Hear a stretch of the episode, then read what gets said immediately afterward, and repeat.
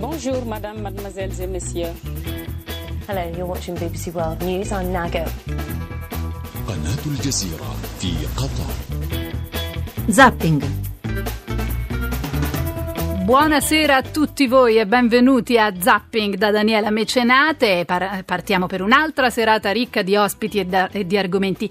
Di che parliamo oggi? Torneremo sulla legge elettorale dopo che ieri il testo del Rosatellum bis è stato depositato in commissione alla Camera. Cercheremo di capirci qualcosa in più, di capire se è la volta buona, e lo faremo con due ospiti, tutti e due della stessa galassia di, di sinistra, di centrosinistra, ma con posizioni molto lontane tra loro. Ernesto Carbone, deputato del P D, e Alfredo D'Attorre, deputato di M D P. E poi resteremo sulla politica, però ci sposteremo sul Movimento cinque Stelle. Le votazioni online si sono finalmente chiuse con parecchie ore di ritardo rispetto alla chiusura inizialmente prevista, tantissime le polemiche su queste difficoltà tecniche che hanno messo a rischio, secondo qualcuno, secondo i più critici, l'esercizio di questa tanto decantata tecnodemocrazia del movimento. E con noi avremo uno dei candidati di questa votazione, uno dei cosiddetti sette nani, cioè appunto i can- uno dei candidati sconosciuti ai più. E poi, poi parleremo di cibo, di rischi e di opportunità derivanti dal nuovo trattato col Canada, il CETA, che entra in vigore oggi in tutta l'Unione Europea. Beh, sembra qualcosa che ci riguarda poco da vicino, e invece scopriremo perché può influenzare nel bene e nel male le nostre tasche e le nostre tavole. E poi, anche stasera ci sposteremo all'estero. Beh, in realtà resteremo in Italia per parlare di una tematica estera, perché è proprio a Firenze, quindi da noi, in casa nostra, che la premier inglese Theresa May ha scelto di venire a parlare di Brexit. Affronteremo insieme anche questo tema per provare un po' a capire a che punto siamo, a che punto siamo. E poi, per finire, un libro, un libro sulle donne che hanno cambiato la storia. Sono certa che resterete stupiti, e spero poi che ci chiamerete, ci chiamerete massicciamente per intervenire al tre tre cinque sei nove nove due nove quattro nove con un sms o con un WhatsApp per farci tante tante domande. Adesso si parte con i titoli del T G tre. Buonasera dal T G tre. Sfruttavano i migranti nei campi e li pagavano in base al colore della pelle. Con queste accuse sono stati arrestati due fratelli ad Amantea, nel Cosentino. E questa soltanto l'ultima di molte operazioni contro il caporalato da quando è entrata in vigore la nuova legge. Vedremo la cronaca. Adesso i titoli con le altre notizie del giornale. La premier britannica May a Firenze parla di Brexit e assicura piene garanzie per i cittadini italiani nel paese. Vogliamo restare partner dell'Europa, Gentiloni, discorso costruttivo. La Corea del Nord alza ancora il tiro e minaccia un test con la bomba a idrogeno nel Pacifico. Kim attacca Trump, pagherà care le sanzioni. Il presidente U S A è chiaramente pazzo. Spunta l'ipotesi di rendere più costosi i contratti a termine nella prossima manovra. Draghi, per i giovani, lavoro, non sussidi. Padoan, risorse limitate vanno usate con oculatezza. Al via la Kermesse cinque Stelle di Rimini con la proclamazione del candidato premier votato online. Resta la frattura con l'ala ortodossa. Fico non sarà sul palco. L'autorità dei trasporti di Londra non rinnova la licenza Uber, la società di trasporto privato che opera attraverso il web. Il sindaco non rispetta gli standard di sicurezza.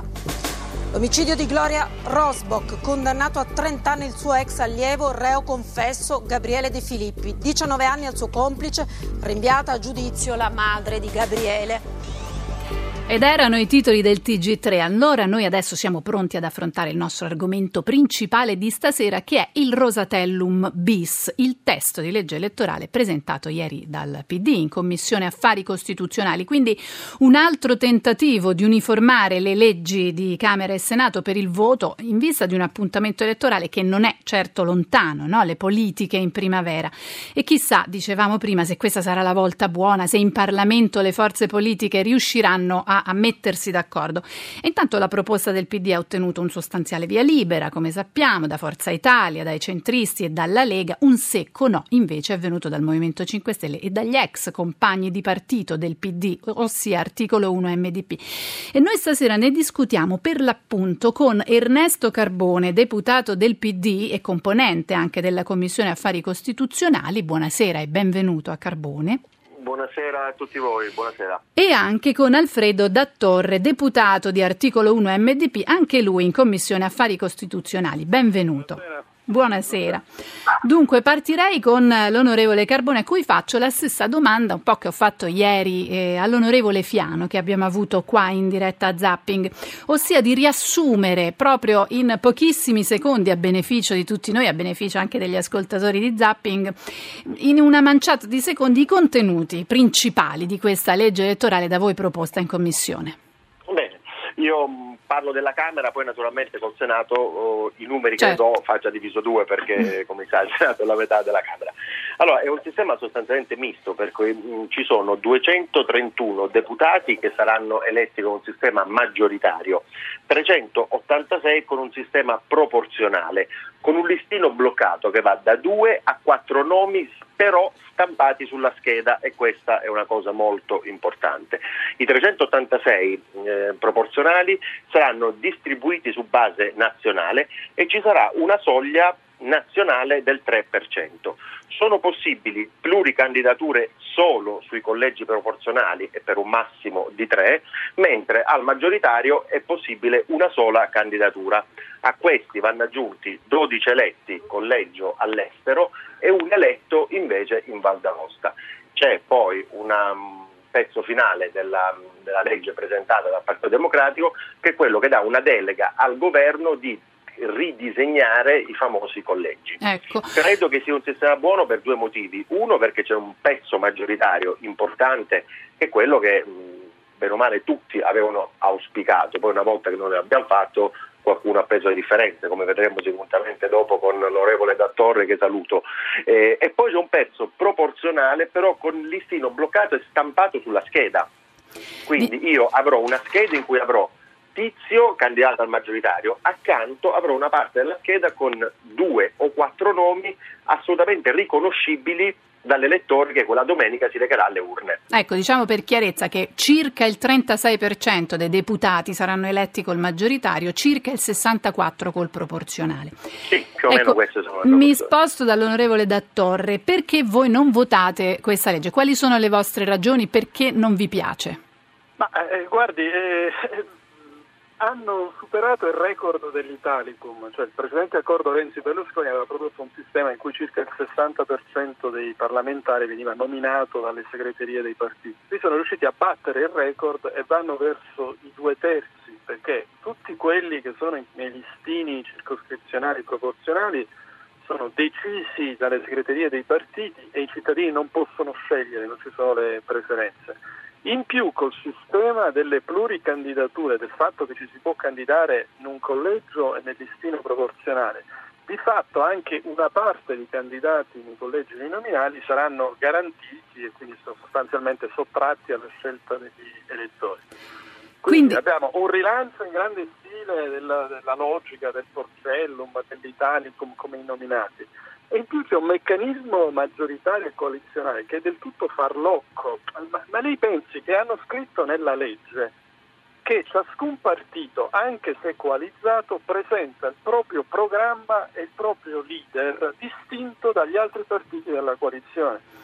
Quindi è una coalizione finta, truffaldina, nel senso che non si basa neppure sulla condivisione di un programma che deve essere presentato e sottoposto ai cittadini. Ecco, come Ma risponde su questo l'onorevole Carbone? Quindi un, insomma, un ritorno al passato. Guardi, su tutti i giornali di oggi e di ieri c'è il facsimile della scheda. Quindi lei che cosa troverà? Prendiamo un collegio, che può essere il collegio di Bologna Centro, troverà un pezzo maggioritario, quindi ci sarà Carbone contro D'Attorre ad esempio, e nel pezzettino accanto della scheda troverà i nomi stampati sopra, quindi non è un Porcellum dove lei, se si ricorda, votava ma il simbolo e fuori. No, Alfredo, perdona, fammi finire di parlare, ascoltami, sì, no, e poi eh, con, nomi non li scegli. Con la massima tranquillità eh, mi dici la tua, anzi una delle tante tue. Dopodiché sul pezzo accanto alla scheda troverà i due o i quattro nomi del sistema proporzionale. Evidentemente li sceglie il partito, ma mi scusi, con un sistema maggioritario chi sceglie i candidati? Li scelgono i partiti.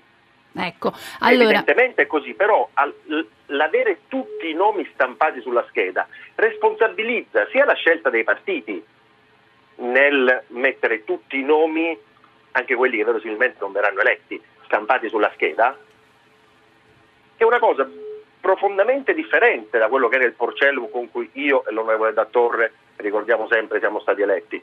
non mi sembra che all'epoca l'onorevole D'Attorre facesse tutte queste polemiche sul Porcellum che ci ha portati entrambi in Parlamento. Dopodiché, le ripeto, all'epoca, come dire, noi... parlare un problema di coalizione o di non coalizione, io vorrei capire se c'è una posizione, una, che sia una, che sia perlomeno costante, che sia coerente di articolo uno M D P, sì, perché posso... tutti i giorni si cambiano. Prima volevano il maggioritario, poi il maggioritario non andava più bene, volevano il tedesco, il tedesco non andava più bene, allora, prima le coalizioni, adesso rifacciamo le coalizioni. Allora, eh, onorevole D'Attorre, onorevole D'Attorre, quindi c'è una legge alternativa possibile, ma, diciamo ma capace certo, però di prendere i voti in Parlamento anche. Certo che c'è, vorrei ricordare all'onorevole Carbone, nel caso in cui magari quel giorno non c'era, era distratto, il sette giugno in aula alla Camera noi abbiamo proposto il Mattarellum, si è votato quel giorno sulla proposta del Mattarellum e il P D legittimamente ha votato no, e agli atti parlamentari, quindi non è che può essere oggetto di polemica tra me e l'onorevole Carbone. Abbiamo preso atto che il Mattarellum non, non ci sono le condizioni, abbiamo detto bene, lavoriamo sul sistema tedesco, lo abbiamo riletto anche nei giorni scorsi, ma abbiamo parlato di un sistema, stiamo, stiamo parlando esatto di un sistema che eh. avevano votato il P D, Forza Italia, Lega e cinque Stelle. Abbiamo detto, e altre forze politiche avevano detto, per, perfino i cinque Stelle, ancorché sollevando il tema dei vitalizi, naturalmente noi non possiamo ritirare un voto positivo dato a quel sistema. Sarebbe stato molto più logico ripartire da quel testo, che comunque aveva una base di sostegno in partenza più ampia, e introdurre correttivi, migliorativi come il voto disgiunto. Allora, vi fermo. Uno per volta, uno per volta, per favore. Ci siamo svegliati la mattina, abbiamo cambiato idea. Questo è un bocciato, eh. Gruppo rosato che ha utilizzato questo argomento, che noi abbiamo detto ben due sì. Avevamo detto sì a un vero sistema maggioritario e coalizionale come il Mattarello, con atti parlamentari che lo dicono, e abbiamo detto sì ufficialmente a dire ripartiamo dal tedesco. È incomprensibile la scelta del P D di tirare fuori questo che abbiamo ribattezzato l'imbrogliello, perché è una, diciamo, è una truffa rispetto alla volontà degli elettori. Ci sono dei meccanismi anche surreali che, se ci fosse un attimo di tempo, descriverei, cioè uno vota solo il candidato nell'uninominale, non vota nessun partito e quel voto viene trasferito automaticamente, diviso tra i partiti. Allora, una rapida risposta dell'onorevole Carbone a queste osservazioni e poi due ascoltatori per voi. Ma banalmente perché non è previsto il voto disgiunto, io credo che sia anche una questione di coerenza e sia una cosa giusta. Poi le ripeto, um, io vorrei capire, perché oggi sento delle parole dell'onorevole D'Attorre che non ho mai sentito in commissione, eppure ne abbiamo fatte tanti pomeriggi e tante nottate in commissione insieme a parlare di legge elettorale. Io, se guardo l'escursus di quello che hanno detto i colleghi di M D P e articolo uno sulla legge elettorale, sono state ogni mese, ogni due mesi, delle posizioni profondamente diverse. Non sono d'accordo, benissimo, presentassero un loro testo. Io un testo di M D P, articolo uno, non l'ho mai visto. Bene, l'unico allora... partito che si sta assumendo la responsabilità di cambiare la legge elettorale e di provare a creare un sistema omogeneo è il Partito Democratico. Bene, mi Questo fa piacere che la discussione vi abbia preso e sia abbastanza infuocata. Ci fermiamo un attimo per due ascoltatori. Iniziamo da Vito di Sesto San Giovanni, prego. Sì, buonasera. Due considerazioni molto semplici. La prima, i fatti stanno smentendo quelli che in occasione del referendum del quattro dicembre dicevano che la legge elettorale si sarebbe potuta fare in poche settimane.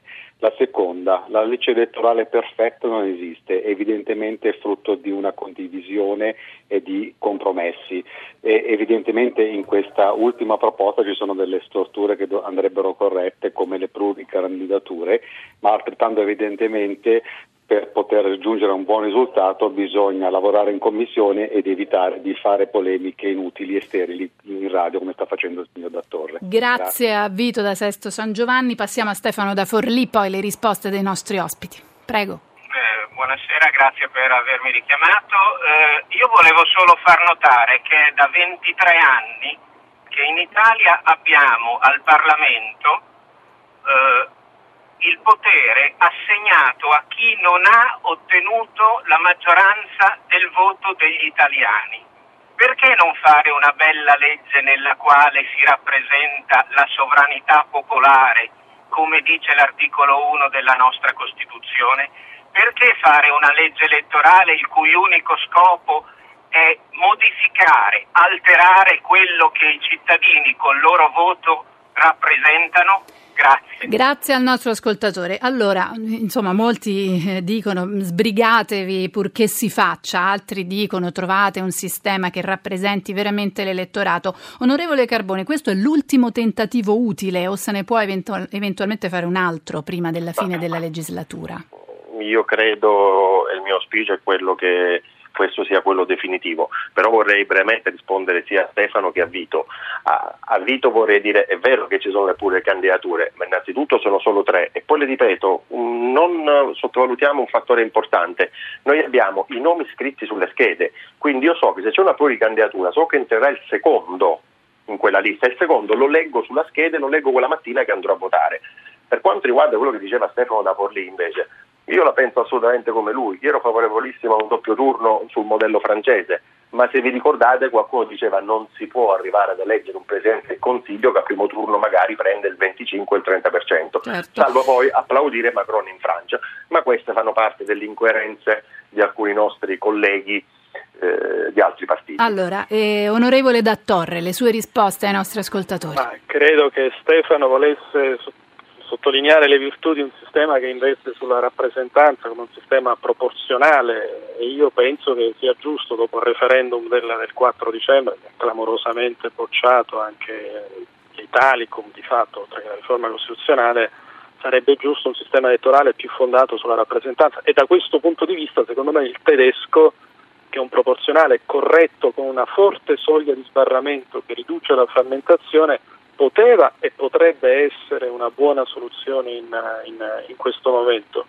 Noi in commissione ci abbiamo lavorato a fondo, io sono stato perfino ossessivo, se ne sono accorto anche il collega Carbone quando è venuto nel chiedere in questi mesi di riprendere la discussione sulla legge elettorale, a un certo punto sembravo l'ultimo giapponese. Il problema è che il P D ha fatto una scelta incomprensibile, cioè si tira fuori questo sistema che o favorirà il centrodestra, che ha ovviamente più capacità coalizionale, o produrrà una situazione di non, di non maggioranza. Sicuramente non, non recherà un vantaggio al P D, viene fatto per colpire la sinistra, noi e il MoVimento cinque Stelle, ma le leggi elettorali non si possono fare per, per, per dispetto. Ecco, parliamo proprio anche di questo, no? Di coalizioni. Voi con chi vi, voi vi alleereste col P D se dovesse passare questa uh, legge e elettorale? Sulla base di quale programma? Non è previsto neppure un programma condiviso, una leadership condivisa, cioè noi dobbiamo fare un'alleanza semplicemente per andare a chiedere in elemosina alcuni seggi per essere eletti, io penso. E allora con chi, scelta... con chi vi alleereste? Perché mi sembra di ricordare, non vorrei sbagliare, che avete dichiarato qualche tempo fa che pur di non allearvi col P D vi alleereste col Movimento cinque Stelle. No, noi abbiamo detto che il problema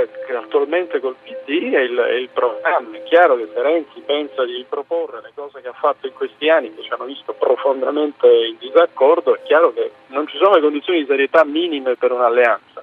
E invece, onorevole, sì, avanti su questa strada noi costruiremo in autonomia una forza di sinistra progressista, con campo progressista, con sinistra italiana, con possibile, con tante energie civiche e penso che questa forza di sinistra possa avere un risultato significativo e possa anche aiutare dopo le elezioni il P D a non scivolare ulteriormente verso il centrodestra. Onorevole Carbone, invece insomma voi con chi vi coalizzereste? Molti dicono che questa legge insomma è proprio per facilitare le larghe intese con Forza Italia. Cosa risponde a questa critica? Ma assolutamente non, non, non è proprio così, basta fare due simulazioni, è assolutamente banale che non sia così. Dopodiché vorrei rispondere all'onorevole D'Attorre che mi dice che questa legge è stata fatta contro articolo uno M D P.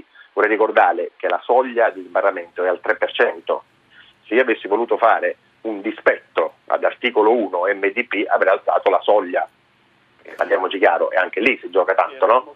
La soglia al tre per cento è una soglia che assolutamente bassa per andare incontro ai piccoli partiti come M D P. Dopodiché, per quanto riguarda le politiche del governo e il programma, mi lasci citare un dato uscito poche ore fa dall'Istat, che per la prima volta cala il rapporto debito-P I L.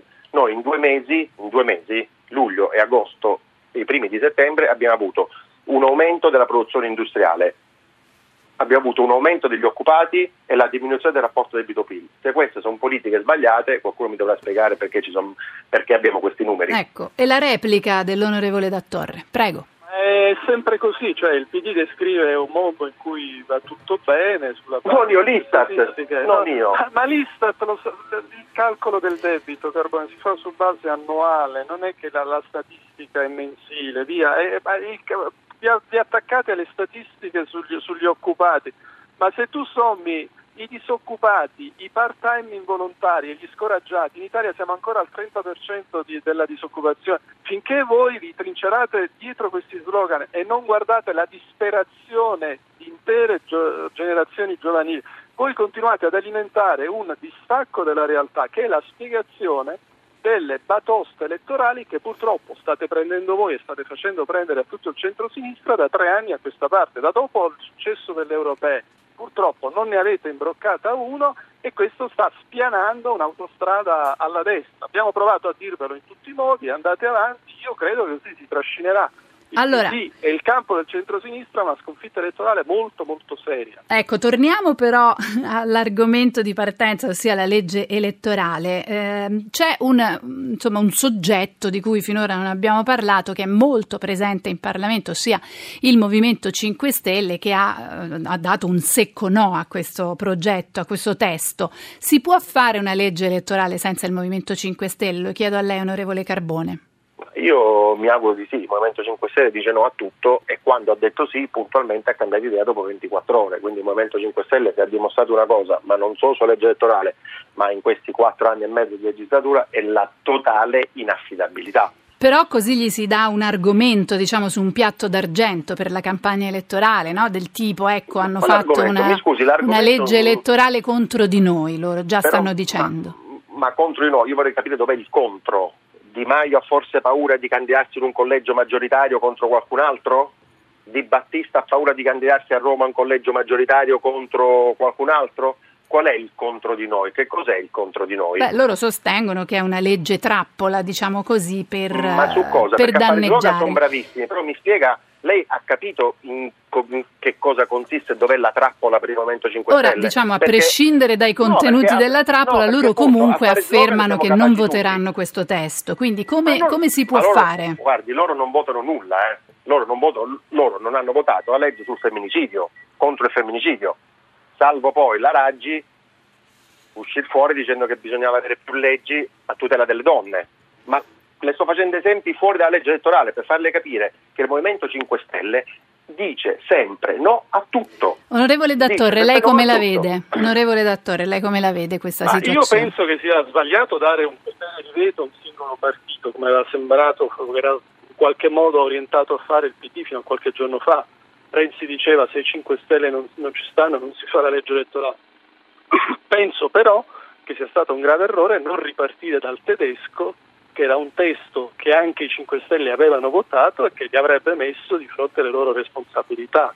Eh, una scelta, ripeto, incomprensibile, secondo me fa dubitare della volontà reale del P D di avere di nuovo una legge elettorale votata dal Parlamento. Allora una replica in chiusura dell'onorevole Carbone per poi passare Basterebbe a un altro raccontare argomento. La verità, il Movimento cinque Stelle ha votato il sistema tedesco in commissione, il giorno dopo in aula ha votato una cosa diversa.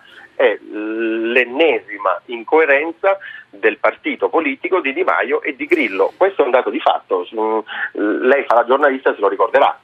Bene, allora noi ringraziamo i nostri ospiti per questa pagina sulla legge elettorale, ovviamente è un argomento su cui torneremo molto spesso. Intanto grazie ad Ernesto Carbone, deputato del P D, e ad Alfredo D'Attorre, deputato di Articolo uno M D P. Grazie per essere stati con noi e adesso sentiamo i titoli del T G uno.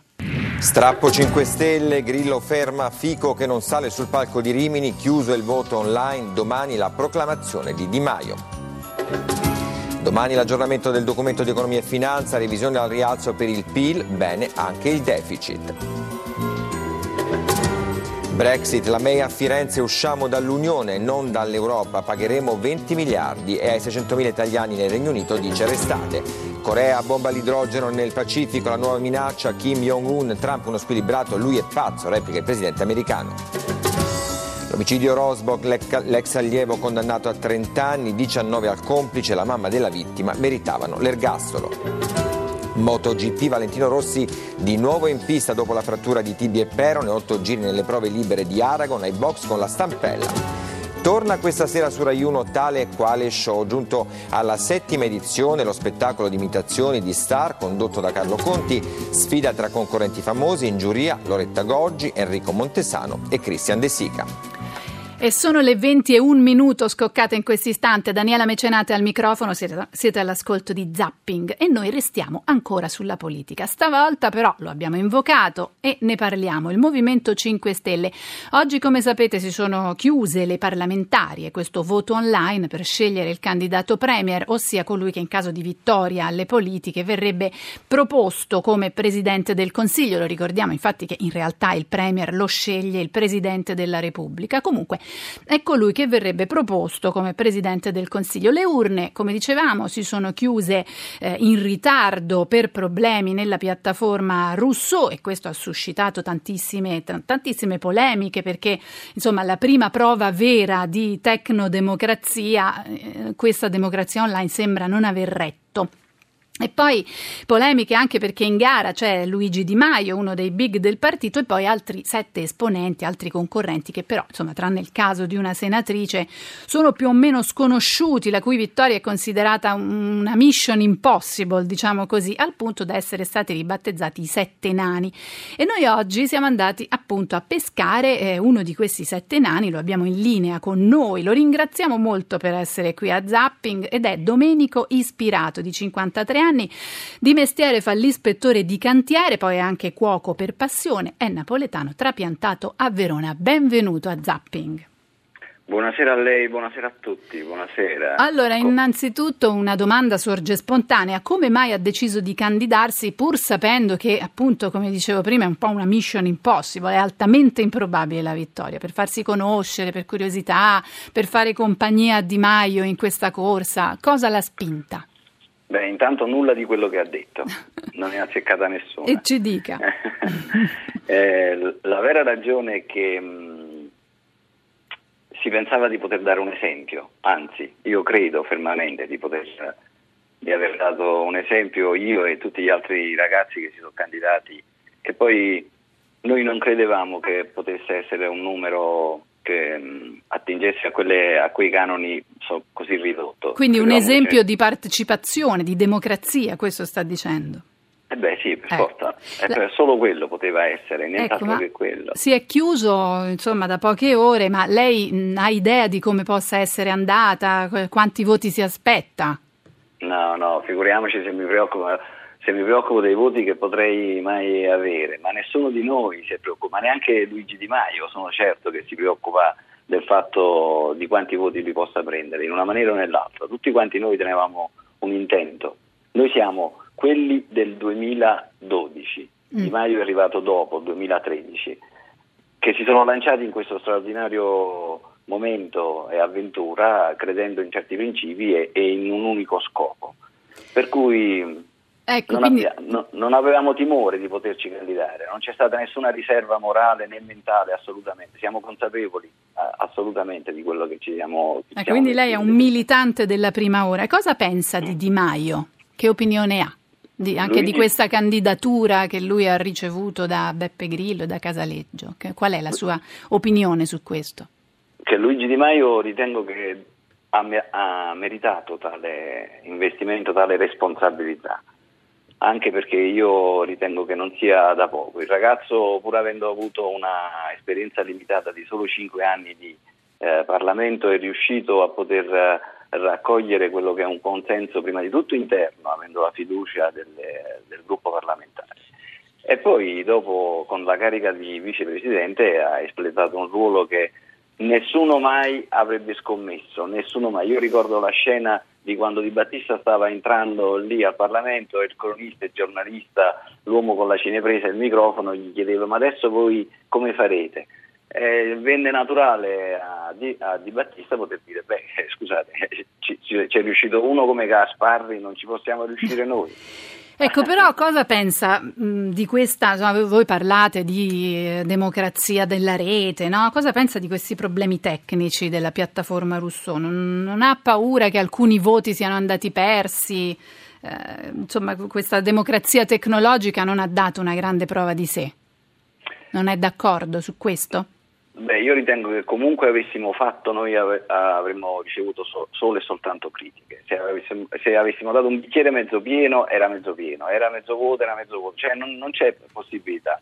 In merito al fatto della fiducia della tecnicità del sistema, eh, abbiamo fiducia in questo, in questo sistema, anche perché ci sono eh, alcune società che verificano e sono protocollate, eh, riconosciute in merito a quello che può essere la loro garanzia. Certo, quindi lei nonostante il crash, diciamo, della, de, di Russo ha comunque fiducia. Io vi ricordo il numero di telefono che è tre tre cinque sei nove nove due nove quattro nove, al quale mandarci degli sms o dei WhatsApp, noi poi vi richiameremo per parlare con il nostro ospite. Ecco, ma lei se... Ora immaginiamo questa Mission Impossible dovesse, no, avere successo, se lei eh, diventasse premier in futuro, immaginiamo quali sarebbero le sue priorità?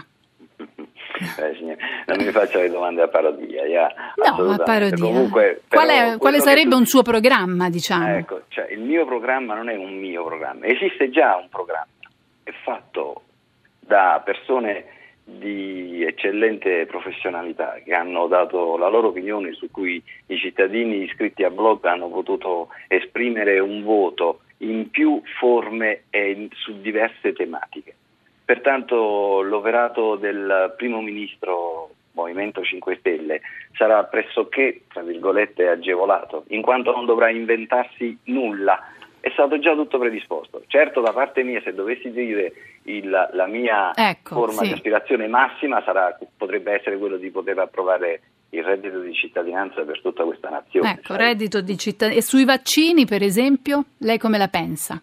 Ma signora, ma come facciamo a lanciarci in una quella che è una disamina, disamina dei vaccini, non potendo... Qua ci sono professori, dottori, scienziati che si sono separati come un mare diviso da Mosè. Eh, vogliamo far parlare me su quello che può essere il discorso di vaccini? Beh, ma lei si è candidato vaccini. a una possibile premiership, quindi insomma no. è anche giusto porle queste domande. Comunque, più sì, che da se, parte se mia... Io le do, le do una mia opinione sì, personale, prego. Sempre in merito a quello che può essere un discorso del genere. È, è dovuto all'argomento un'attenzione talmente necessaria, profonda, e assoluta di... forma, come dire, così um, leggera, nel senso che non ci potessero essere conflitti o assoluti interessi, da non poter dare un giudizio pro o contro. È impossibile. Chi l'ha instaurata, questa cosa qui, vuol dire che già premeditatamente aveva predisposto quello che era un piano contro chi poteva andarsi ad opporre. Perché parliamoci chiaro, qua nessuno, nessuno mai, non ritiene di dover difendere la propria vita. Ancor più quella dei figli, poi. Se, Bene, ci sono allora. delle perso- eh, se ci sono delle persone che si sono opposte in maniera così feroce, vuol dire che ci sta qualcosa da dover verificare. Ecco, quindi in fondo lei è un po' Novax, giusto? No, non sono no. Novax, signora. Io sono uno colui il quale avrebbe necessità di doversi informare in maniera... Ah, benissimo. Certo. Allora, adesso due domande per lei da parte dei nostri ascoltatori. Luciano da Potenza, prego.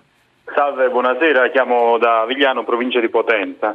Eh, faccio i complimenti per, per l'ospite che avete, perché raffigura al cento per cento l'idea dell'attivismo.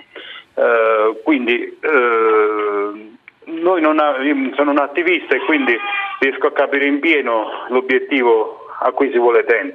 A noi come attivisti non importa del personaggio, del big, il portavoce non è un primus inter paribus, ma è un pari tra pari. È allo stesso livello. Scusi ah, Luciano, sì. lei ha votato quindi? Certo. Ecco, posso eh, sapere posso sapere come ha votato? È libero di dirlo oppure no, naturalmente? Eh, sono liberissimo, ho votato certo. per la senatrice.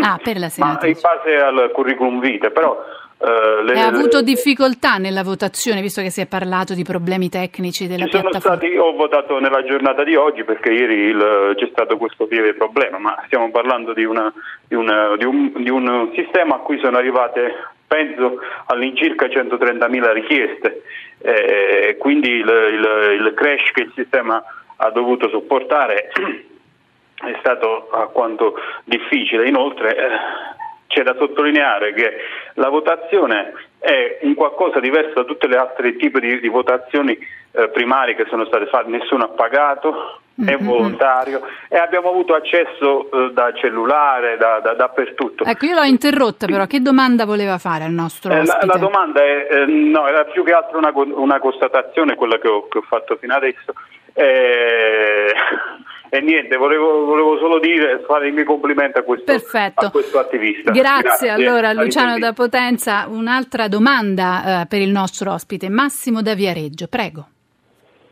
Sì, sa, io non sono riuscito a votare, ho provato quattro volte, ehm, eh, il sistema oltretutto aveva una complicazione perché se uno non aveva registrato il cellulare diceva di andare in un'altra parte del sistema dove doveva registrare il cellulare e, eh, e questa operazione prendeva un giorno, quindi escludeva di fatto dal voto, quindi io sono stato escluso dal voto e il crash del sistema è una cosa un po' ridicola da dirsi perché... Eh, quanti potenzialmente potevano essere votanti si sapeva, non è che si, la gente si iscriveva il giorno prima per votare. Ma lei non è un po' arrabbiato che non è riuscito a votare? Eh certo che sono arrabbiato, certo sono arrabbiato, assolutamente eh. sono arrabbiato, ripeto perché si sapevano il numero di votanti potenziali, quindi si doveva strutturare una struttura tecnica adeguata. Quindi, eh, posso eh. sapere per chi avrebbe votato? Avrei votato per la ragazza molto giovane, l'ingegnere ah, aerospaziale. Ingegnere aerospaziale. Sì, grazie eh, allora Massimo, grazie eh, al nostro tanto. ospite. Allora torniamo da Domenico Ispirato, eh, ha sentito insomma per lei complimenti, poi qualche però eh, arrabbiatura per questo sistema che non ha funzionato. Lei come risponde? Intanto denota il fatto di una... Di una di forte una affluenza. Eh, no, di un'affezione delle persone che se sono un po' rammaricate certo. per il fatto che non hanno potuto esprimere, questo vuol dire che ci tenevano tanto.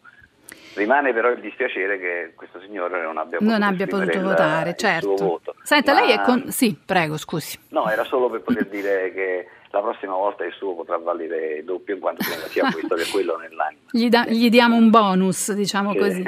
Lei è consigliere comunale o è stato forse consigliere non... comunale a Verona, giusto? Circoscrizione. Ah, circoscrizione, quindi ha ricoperto sì, sì. una carica amministrativa a Verona. È eh. trapiantato lì. Come si è trovato eh. a Benissimo. Verona? Mm.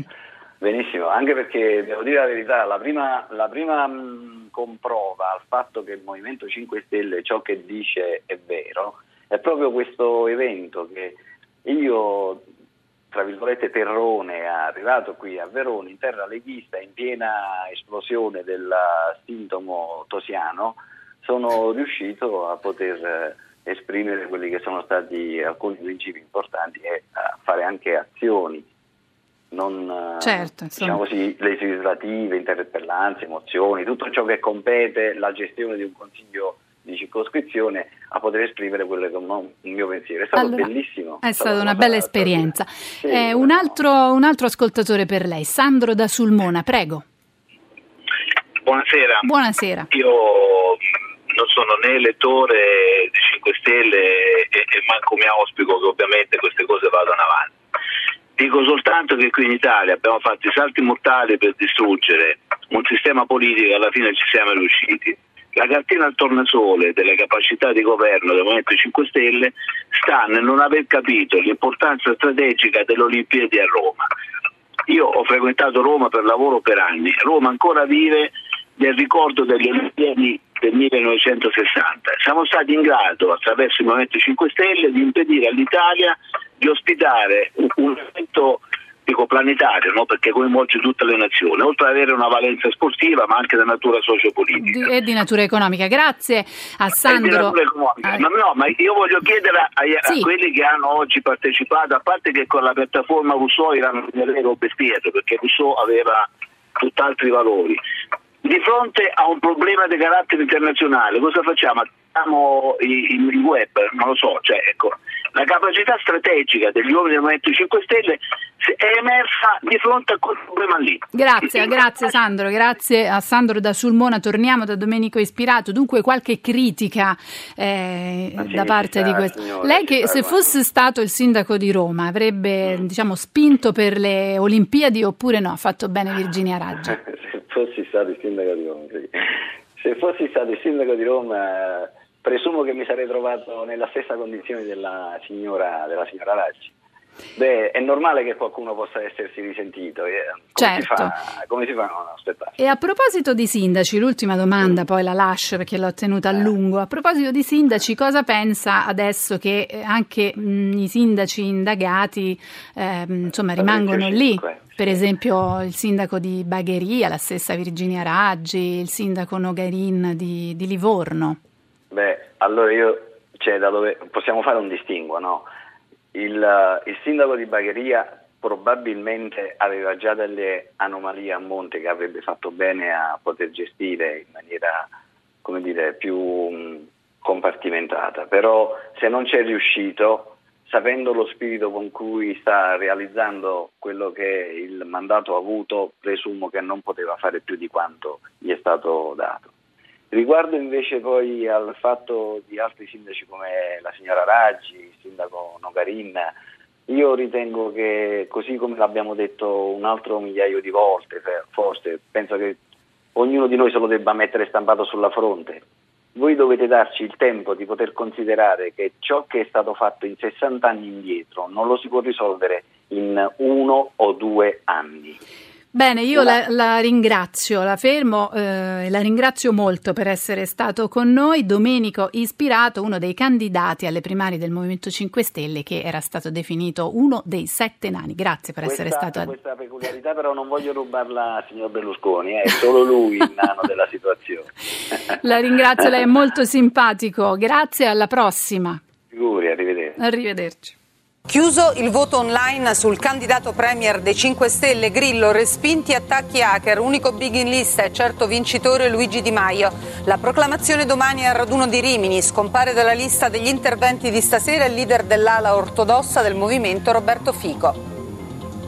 Legge elettorale, pronto il Rosatellum bis, sì da P D, Forza Italia, Lega e Centristi, contrari cinque Stelle e Fratelli d'Italia. Alla festa del movimento di Giorgia Meloni, prove di alleanza del centrodestra. Draghi, i giovani non vogliono vivere di sovvenzioni ma del loro lavoro, i governi li ascoltino, lotta alla disoccupazione giovanile e ripresa dei consumi, punti focali della manovra economica, che domani verrà affrontata dal Consiglio dei Ministri. Potremmo far esplodere una bomba all'idrogeno nell'Oceano Pacifico, rabbiosa reazione del dittatore nordcoreano Kim alle parole pronunciate da Trump all'Assemblea delle Nazioni Unite. Il presidente americano su Twitter è chiaramente un pazzo. trenta anni di carcere a Gabriele De Filippi, il ventiduenne condannato a Ivrea per l'omicidio dell'insegnante Gloria Rosboch. Il giovane reo confesso aveva convinto la vittima a consegnargli centottantasettemila euro. Lei l'aveva poi denunciato per truffa. Papa Francesco a sorpresa tra i pazienti della Fondazione Santa Lucia, struttura romana d'eccellenza per la riabilitazione neuromotoria. Commovente l'abbraccio con il bambino colpito da grave invalidità che aveva invitato il Papa con una lettera fatta di immagini perché non può usare le parole. E questi erano i titoli del T G cinque quando sono le venti e diciotto. Daniela Mecenate al microfono, questa è Zapping. E noi abbiamo parlato a lungo di politica, abbiamo parlato di Rosatellum bis, quindi di legge elettorale, abbiamo parlato con un esponente del Movimento cinque Stelle, uno dei candidati, eh, alla, eh, dei candidati premier. Mm, insomma, avete sentito che anche i titoli dei telegiornali si sono occupati molto di questo. Adesso cambiamo completamente argomento, parliamo di alimentazione. Parliamo di Made in Italy, dal prosciutto di Parma alla mozzarella di bufala. Perché se ne parla? Perché da oggi entra in vigore un trattato di libero scambio tra Unione Europea e Canada, il cosiddetto CETA. Beh, a noi cittadini comuni potrebbe non importare nulla, insomma, eppure invece questo accordo potrebbe avere un effetto diretto sulle nostre tasche e su quello che mangiamo. Innanzitutto cerchiamo di capire cosa prevede. Prevede l'eliminazione del novantotto per cento dei dazi doganali, quindi maggiori esportazioni, maggiori interscambi eh, nel settore, e poi l'apertura alle imprese europee, alle gare d'appalto in Canada, molti altri aspetti. Però ci sono anche dei rischi. Noi ne parliamo con due ospiti che la pensano ovviamente in maniera opposta. Uno di questi è Piero Fassino, responsabile esteri del P D, a cui do il benvenuto. Buonasera. Buongiorno, buonasera a lei e agli ascoltatori.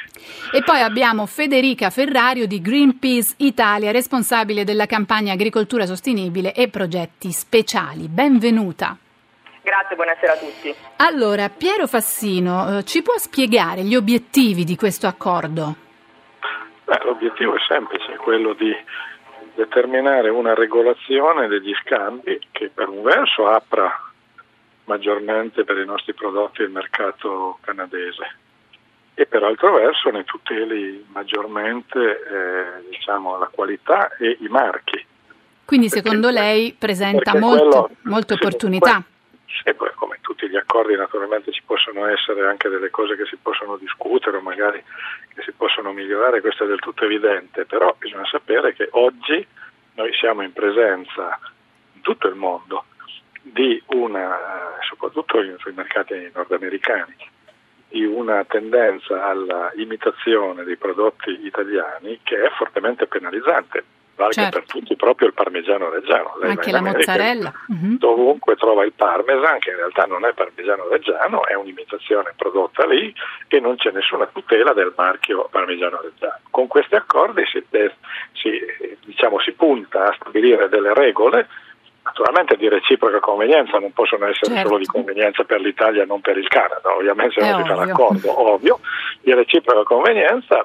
Per quello che ci riguarda le due convenienze fondamentali sono apertura dei mercati a prodotti che oggi spesso su questi mercati non arrivano e tutela dei marchi e delle, eh, della tipicità dei nostri prodotti. Dopodiché, so già qual è l'obiezione, sì ma non si riproteggono tutti i prodotti che hanno tipicità. Eh, l'accordo prevede periodicamente la verifica della lista dei prodotti che hanno una denominazione controllata e io credo che si dovrà continuare a lavorare perché la lista si ampli sempre di più e garantisca quanti più marchi possibili. Ecco, grazie all'onorevole Fassino. Eh, vado invece dalla nostra ospite di Greenpeace Italia che la pensa in maniera ben diversa, mi sembra di capire, cioè che voi puntate l'accento invece sui rischi per il Made in Italy. In cosa consistono? Non è che si tratta di pensarla in una maniera o nell'altra, ma dell'evidenza dei fatti, nel senso che con questo genere di accordi eh, sì, si vanno a eliminare o a ridurre eh, le barriere tariffarie, ma il vero scopo è quello di abbattere le cosiddette barriere non tariffarie, che non sono altro che gli standard, le regole, le normative.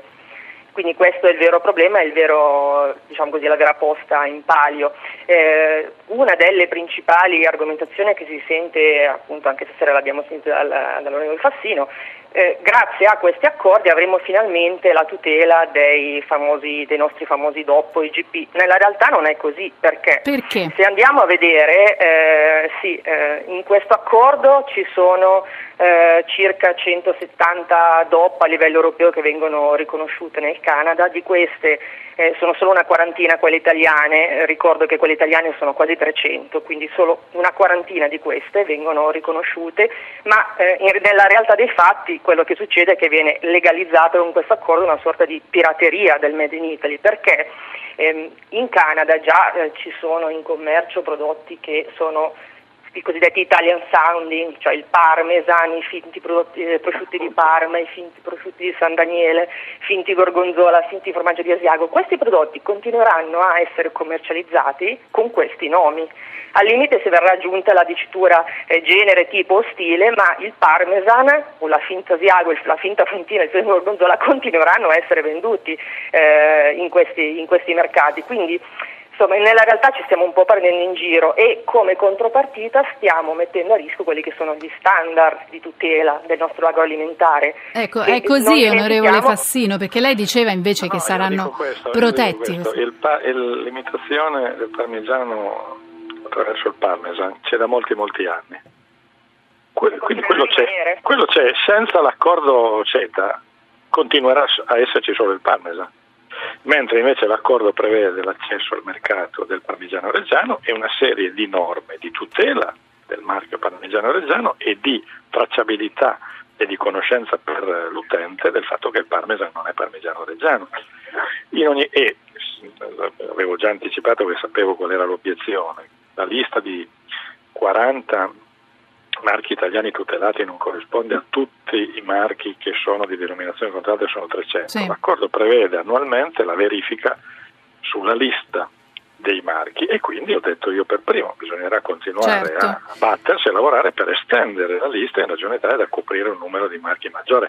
Però quello che voglio dire è che oggi noi siamo dentro una uh, globalizzazione che non ha regole, questi accordi insufficienti, inadeguati per alcuni aspetti, eccetera, per carità, però sono l'inizio di una, di una regolamentazione, regolamentazione di una regolamentazione di una globalizzazione, se no non ne ha. Certo. Quindi, allora io torno può darsi da... che queste regole non siano sufficienti, ma sono un inizio. Cominciamo a metterne, se no non ci sono proprio, ecco. Allora torno da Federica Ferrario di Greenpeace eh, per chiedere questo. Noi abbiamo parlato eh, dei prodotti italiani sul mercato canadese, ma da noi cosa potrebbe arrivare?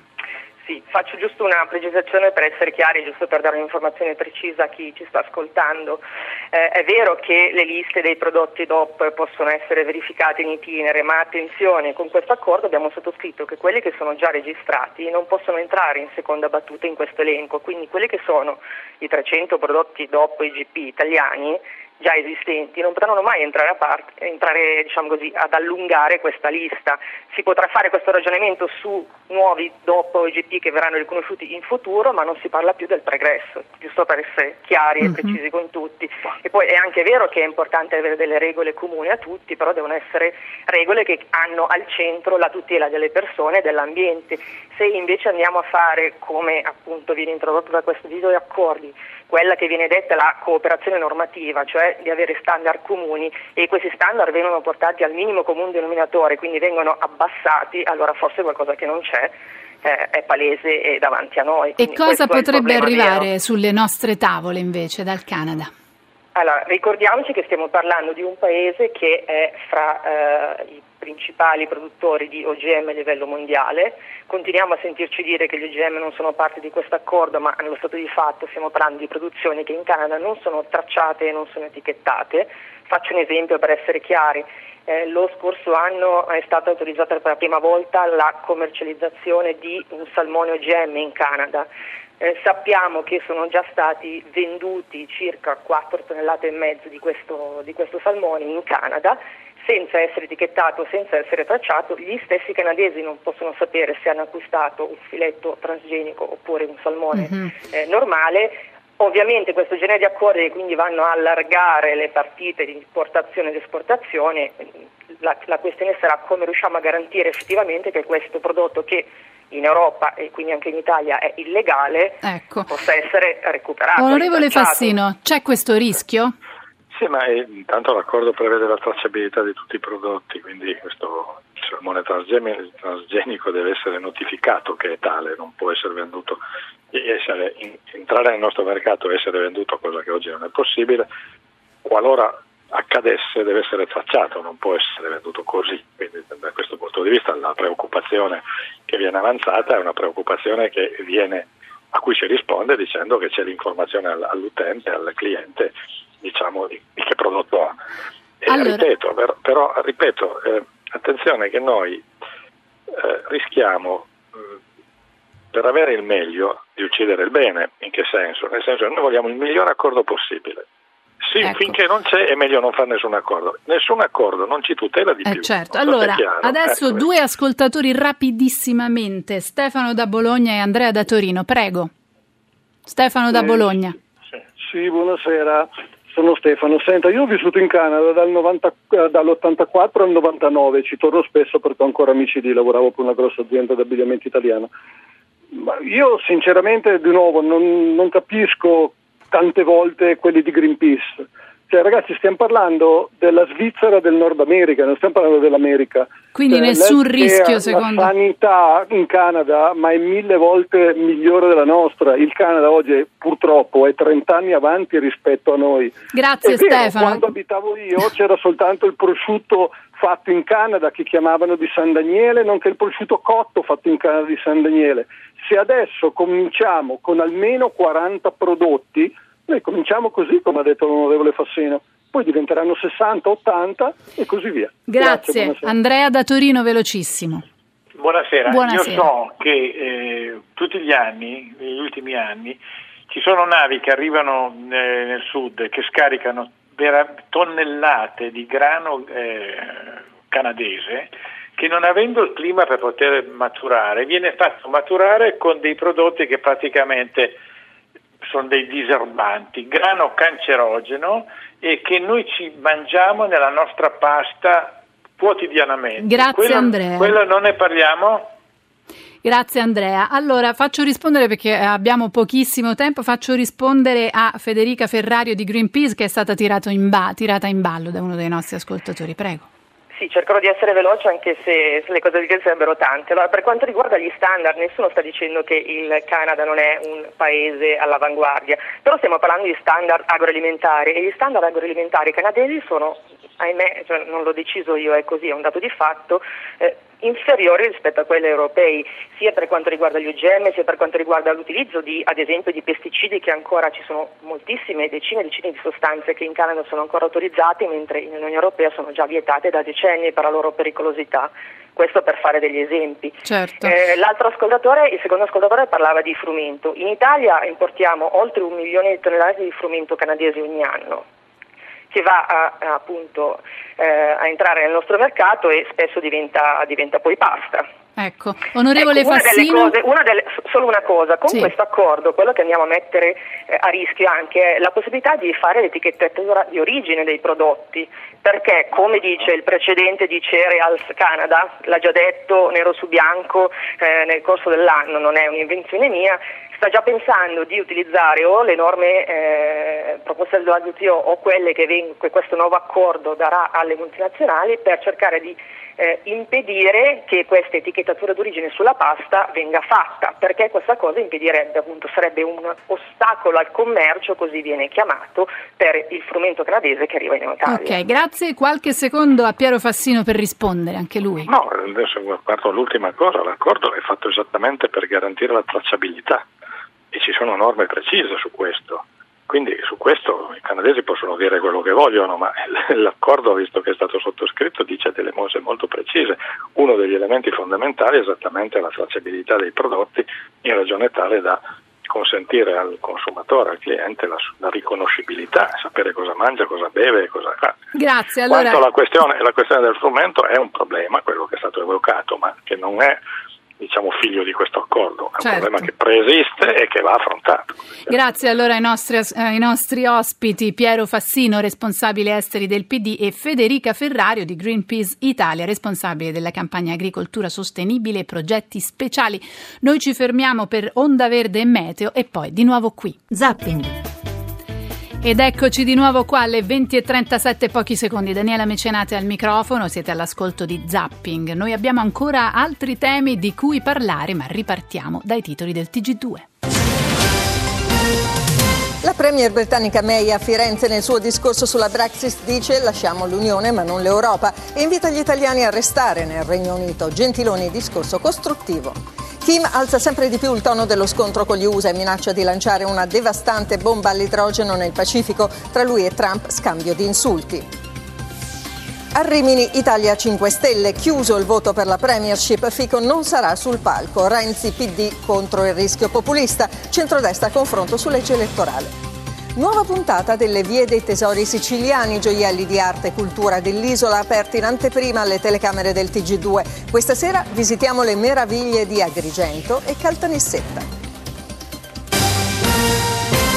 E lo avete sentito, il T G due gli dedica il titolo d'apertura. Noi anche adesso ci occupiamo di Brexit e facciamo tappa a Firenze, città scelta dalla premier britannica Theresa May per rilanciare i negoziati sull'uscita della Gran Bretagna dal, dall'Unione Europea. E la premier inglese ha pronunciato un discorso che è sembrato molto conciliante, pronunciato sembrava per smorzare i toni avuti finora nella trattativa, che a tratti è stata molto dura. Quindi per rassicur- rassicurare in questa cornice dolce, rinascimentale, di una delle città più amate del mondo, ha detto Theresa May, Firenze è la città più amata dagli inglesi.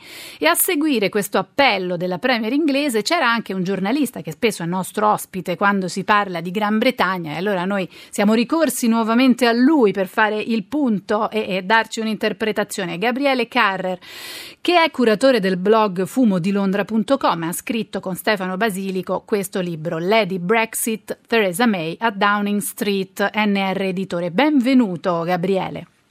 Grazie, buona serata, grazie dell'invito. Allora, innanzitutto, secondo te perché veramente Theresa May ha scelto Firenze, al di là delle parole, le belle parole, l'arte, il legame con l'Europa, eccetera? Perché in Italia, per parlare all'Europa di Brexit? Beh, l'idea di rinascimento sicuramente è stata molto forte, infatti lei ha iniziato questo suo discorso proprio partendo dall'idea di rinascimento, quindi innovazione, competizione, commercio e, eh, che, che hanno guidato l'intero continente nel passato eh, e dovranno guidare i rapporti anche tra Regno Unito e Unione Europea nel futuro. Certo è anche... Ehm, Per un, forse per una ragione geopolitica, lei l'ha anche citato in un passaggio, infatti diceva: mentre io sto parlando le forze britanniche stanno cooperando con quelle italiane nel Mediterraneo per difenderci da immigrazione e terrorismo, che sono due fenomeni in cui se non cooperiamo perdiamo, e soprattutto sono due fenomeni che non sanno eh, cosa significhino i confini, che non hanno confini, quindi forse anche per questo è stata scelta l'Italia. Ecco, sentiamola un attimo allora Theresa May in uno dei suoi passaggi. We may be leaving the European Union, but we are not leaving Europe.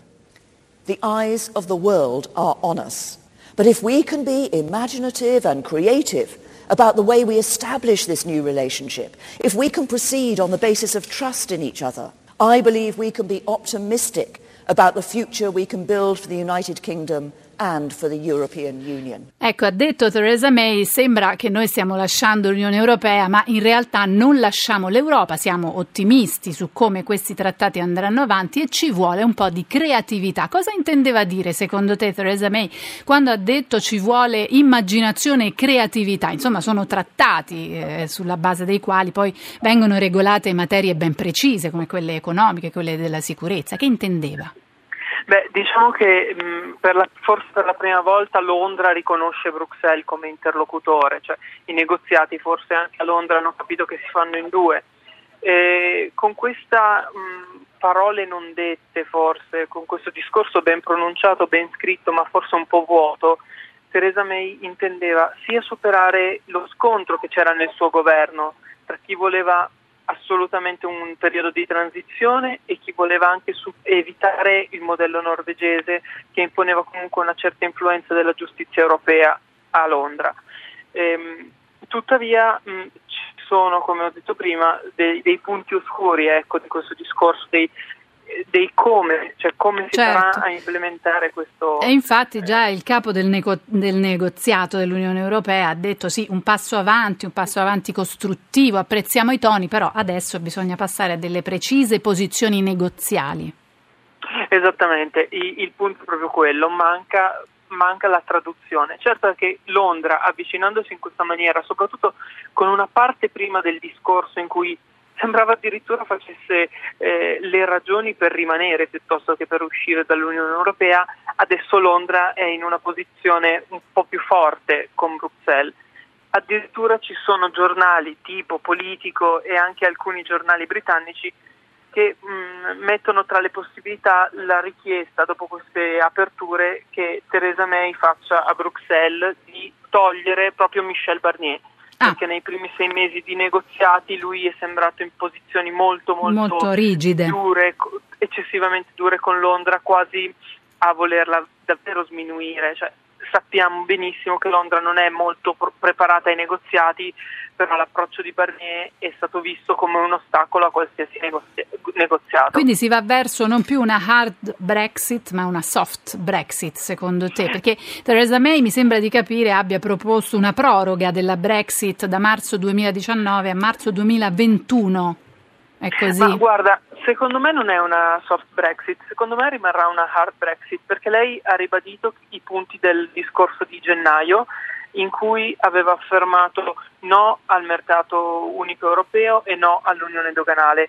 Quello che finalmente ha certificato è che Londra staccherà un assegno per il divorzio, dovrebbe essere tra i venti e i trenta miliardi, e soprattutto ha parlato di questo periodo di transizione che voleva fortemente il ministro delle finanze, cioè il cancelliere Philip Hammond, per dare il tempo alle imprese di, diciamo, adattarsi, ambientarsi a questo nuovo regime. Mm, non penso sarà una soft Brexit, nel senso Londra non avrà l'accesso diretto al mercato unico. Ecco, poi tra l'altro un'altra cosa, insomma, Theresa May ha, ha voluto rassicurare, ha detto: non vi preoccupate voi italiani che lavorate qui, noi abbiamo bisogno di voi, non vi manderemo via. Anche questo, eh, che impressione ti ha fatto? Si è parlato molto di questa cacciata presunta degli italiani che lavorano a Londra, eh, in Inghilterra. Sì, certo, lei ha aperto molto anche mh, in alcuni punti alla giustizia europea. Certo è che è interessante e secondo me sarà uno dei punti su cui si dovrà lav- studiare un pochino nei prossimi giorni, nelle prossime settimane, addirittura nei prossimi mesi di trattative. Quando lei dice eh, le, le, le discussioni, i problemi tra commerciali tra Londra e Unione Europea non possono essere eh, risolti né dai tribunali britannici né dalla Corte di Giustizia Europea, e quindi chi li risolverà? Forse Londra sta chiedendo un, eh, l'istituzione di una forza terza, di un giudice terzo che possa in questo, quantomeno nel periodo di transizione, regolare tutte queste le, questioni, le contese, certo, commerciali. Ecco, certo. Ci sono state contestazioni eh, prima dell'arrivo di Theresa May a Firenze da parte di inglesi che vivono in Italia. Sì, ci sono state contestazioni anche a Londra. Ehm, Questo discorso era attesissimo, era annunciatissimo, ha spiazzato tutti la scelta di Firenze, come dicevamo prima, però l'idea che si possa mh, tornare indietro dal voto per il Leave pare ormai, cioè, abbandonata da tutti, labur- opposizione laburista compresa. Ecco. ecco, allora grazie al nostro ospite che ci ha aiutato a capire qualcosa su anche un po' in retroscena di questo discorso di Theresa May a Firenze, Gabriele Carrer, che è stato con noi, giornalista, curatore del blog, del blog fumodilondra punto com e autore del libro Lady Brexit, Theresa May a Downing Street. Grazie. Grazie, buona serata. E adesso i titoli di Rai News ventiquattro. Theresa May parla da Firenze, lasciamo l'Unione ma non l'Europa. Agli italiani nel Regno Unito dice: vogliamo che restiate. Chiuso il voto online, leader cinque Stelle, respinti gli hacker, stasera a Rimini il via alla festa del movimento, ma Fico non parlerà. Resta alta la tensione in Catalogna in vista del referendum, la procura spagnola denuncia per sedizione i manifestanti di Barcellona. quindici migranti morti in un naufragio nel Mar Nero, nuova rotta della disperazione, al largo della Libia si cercano ancora i dispersi di un altro naufragio. Condanna a trenta anni per Gabriele De Filippi, accusato di aver ucciso l'ex insegnante Gloria Rosboch, diciannove anni a Roberto Obert, suo complice.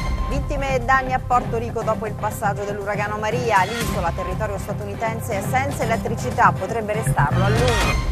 Erano i titoli di Rai News ventiquattro, sempre su Zapping. Sono le venti e quarantasette, Daniela Mecenate al microfono. Dunque avete visto senz'altro, perché è stata pubblicata sui giornali, ha fatto anche il giro del web, una foto, una foto curiosa, la foto di un congresso di scienziati, di fisici per l'esattezza, a Trento, in cui i ventotto studiosi erano tutte donne tranne uno. Ora, questa foto è stata messa a confronto con quella di novanta anni fa, in cui il rapporto era esattamente invertito, quindi su ventotto solo una donna, e precisamente si trattava di Marie Curie. E dunque almeno su questo molta strada è stata fatta dal cosiddetto sesso debole, e sicuramente è d'accordo con noi la nostra prossima ospite, ossia Gabriella Grayson, che è una fisica, una scrittrice e giornalista, appunto soprattutto una scienziata, autrice del libro Sei donne che hanno cambiato il mondo, edito da Bollati Boringhieri. Benvenuta. Ciao Daniela, grazie per l'invito, e sì, sono d'accordo con te naturalmente, certo, un po' di strada, strada è stata fatta, non è ancora abbastanza, però da, da novanta anni fa, quando è stata scattata la famosa foto in bianco e nero, ventinove uomini in posa, diciassette erano, sarebbero diventati dei premi Nobel, il più grande ritrovo di cervelli della storia, così è stato definito quel ritrovo, è passato tanto tempo, e quella fotografia lì è stata per me un'ossessione per tanti anni, tanti tanto che eh, quando mi sono laureato in fisica e poi anche dopo oh, la rivedevo ovunque, fino a che poi ci ho scritto un romanzo, L'incredibile cena dei fisici quantistici, e poi ci ho fatto uno spettacolo teatrale, millenovecentoventisette, monologo quantistico, fino a che adesso, per darmi pace, perché parlavo soltanto di uomini, perché in quella foto sono tutti uomini tranne una donna, tranne Marie Curie. Sì. E allora, per darmi pace, per, per andare in pari, diciamo così, ho seguito la scia di quelle che hanno di, di quello che hanno fatto a Trento, come hai raccontato tu, e ho raccontato le donne, le grandi donne scienziate che hanno fatto la storia, hanno sconvolto il nostro mondo, ed è grazie a loro che noi viviamo eh, quel che viviamo oggi, perché ne ho selezionate sei, ecco, sei donne. Infatti, sei donne, sei scienziate, tra queste c'è sì. Maria Curie, come dicevamo, insomma, l'abbiamo citata. Le altre più o meno sono sconosciute, a parte una diva di Hollywood che è sì. Hedy Lamarr, e poi dunque sì. leggo i nomi: Lise Meitner, Emmy Lise Meitner, Meitner. Certo, è, mm. ma cavolo, è la, è la... è la madre della bomba atomica. Lei è stata quella, insieme ad Otto Hahn, che ha eh, trovato il metodo per creare la bomba atomica, di grande attualità anche lei, visto quello assolutamente. Che assolutamente, è vero. Poi Emmy e... Emmy Noether. Emmy Noether, certo, è una grande matematica.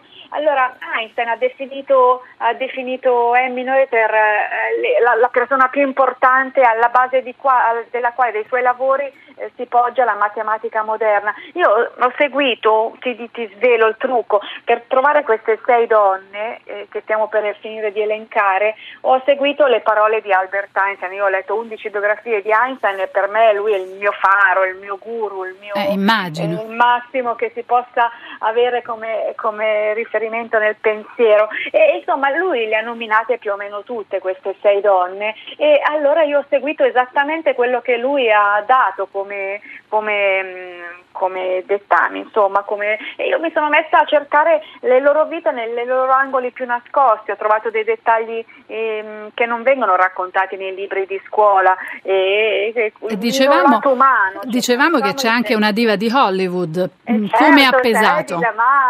Hedy Lamarr, Hedy Lamarr è l'inventrice del wifi moderno, lei è una scienziata, è un'inventrice, è stata la grande diva di Hollywood, lei è stata la donna più bella del mondo prima dell'arrivo di Marilyn Monroe, e, e lei è fondamentale per tutto quello che viviamo oggi, perché grazie a lei, appunto, se noi utilizziamo il wireless, lei in parallelo ai suoi spettacoli teatrali, alle sue tournée per il cinema, e lavorando con Clark Gable, Spencer Tracy, Judy Garland, Lana Turner, in parallelo lavorava con George Antheil e ha creato un sistema, si chiama S C S, Secret Communication System, che permette a, eh, di intercettare i siluri tramite la comunicazione a distanza, tramite un sistema multistrumentale. George Antheil era un grande compositore, in uno dei suoi brani, in, in una, nel film Ballet Mécanique, lui usava tantissimi strumenti, eh, una pianola, due pianoforti, tre xilofoni, campanelli elettrici, flauti, tamburi, quattro timpani di rame e un'armonica,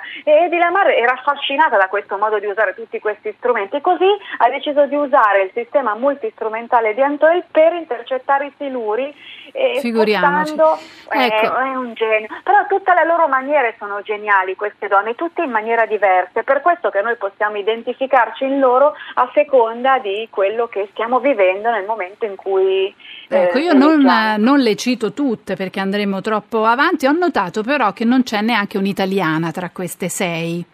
Eh sì, è una bella domanda questa, Daniela.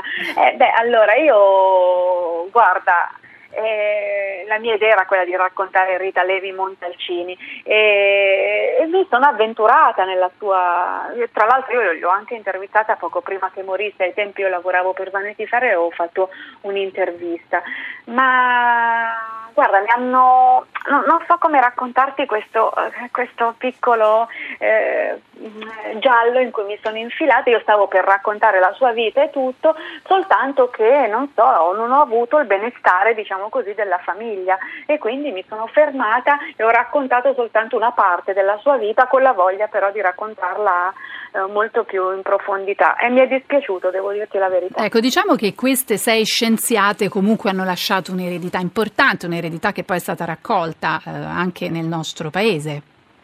Sì, certo, infatti eh, noi, eh, il nostro mondo ruota intorno a tutto quello che hanno creato queste, queste grandi scienziate della fisica del ventesimo secolo, così le ho definito, perché io, oh, so, la, per me la fisica è in assoluto la cosa più bella che esista al mondo, tutti dovrebbero fare fisica per poi fare quello che vogliono nella vita. Io mi, mi metto a raccontare anche a teatro, insomma, di eh, quanto infatti. È bella la fisica, e tra l'altro in base al, ai racconti che faccio in questo libro di queste sei donne, ne ho selezionate soltanto due, Marie Curie ed Hedy Lamarr, E il sette novembre ci sarà il debutto alla Sala Umberto di Roma del mio nuovo monologo che si chiama Due donne e raggi X. Hedy Lamarr e Marie Curie, ve le racconto io. Ah, si trovano... Sì, si trovano già i biglietti su Ticket One e poi sul sito della Sala Umberto, e sarà il giorno proprio in cui si festeggiano in tutto il mondo i centocinquanta anni dalla nascita di Marie Curie. Andiamo a festeggiarli quindi eh alla certo, Sala Umberto ma... con questo nuovo monologo. Ma secondo sì. te la scienza, perché abbiamo visto che nella scienza le donne si stanno affermando di più, la scienza può essere una testa d'ariete, diciamo così, per permettere alle donne di penetrare in quei contesti dove ancora sono fortemente escluse? Perché, sì, la fisica, cavolo, e perché sì. la fisica piace così tanto alle donne? Che bello, una bellissima domanda. Allora, la fisica intanto è vera, hai ragione, perché alle donne piace tantissimo la fisica, ma guarda il riscontro che ho quando vado nei teatri, quando vado nei festival, eccetera, e vengono, mi fermano le signore, mi dicono: oh, è il mio grande rimpianto non aver studiato fisica, eppure si mettono lì, si mettono a studiarla, a capirla, ma anche i ragazzi, le giovani, a me, a me vengono i brividi quando alla fine di uno spettacolo viene una ragazza e mi dice: sai che grazie a te mi sono iscritta a fisica. Non lo so, guarda, noi siamo più portate per la fisica, eppure ci hanno inculcato fin da piccole che non è così, che non è vero. Oddio, ma tu sei così bella, ma perché ti sei iscritta a fisica? Questo mi dicevano ai tempi, e questo lo dicevano a, a, a, a, alla Randa, alla, a Vera Rubin, insomma tutte quelle anche del secolo attuale che stanno scrivendo dei capitoli importanti della nostra storia. Beh, insomma, perché... abbiamo citato la diva di Hollywood Hedy Lamarr, che eh, era una grande sì. scienziata, però per diventare famosa eh, insomma ha dovuto eh, esatto. affidarsi a Hollywood, alla sua immagine. Eh Bene, sì, io... ma si è affidata a Hollywood, però poi in realtà tutto quello che ha avuto è stata ripagata soprattutto dalla scienza, perché poi soltanto nella sua seconda vita, nella sua seconda metà della sua vita, ha avuto la fama come scienziata. Adesso c'è, eh, viene festeggiata in tutto il Bene. mondo il nove novembre, eccetera. Grazie, allora, grazie anche per questo, per questo tuo entusiasmo. Ringraziamo e salutiamo la nostra ospite, che è Gabriella dico Grayson. Solo, dico solo il mio sito w w w punto grayson anatomy punto it per sapere punto com per sapere tutte le Benissimo. date, insomma, e rimanere aggiornati. Grazie Daniela, grazie del Grazie. Il tuo libro, Sei donne che hanno cambiato il mondo. Noi qui ci fermiamo, finisce un'altra settimana di zapping, grazie ai nostri ospiti e grazie soprattutto alla squadra, eh, Giovanni Benedetti, Luca Conti e Valeria Riccioni, in regia Leonardo Patanè, e grazie alla parte tecnica Paolo Ranaldi e Giancarlo Catini. L'appuntamento è per lunedì da Daniela Mecenate, grazie per averci seguito, buon proseguimento d'ascolto.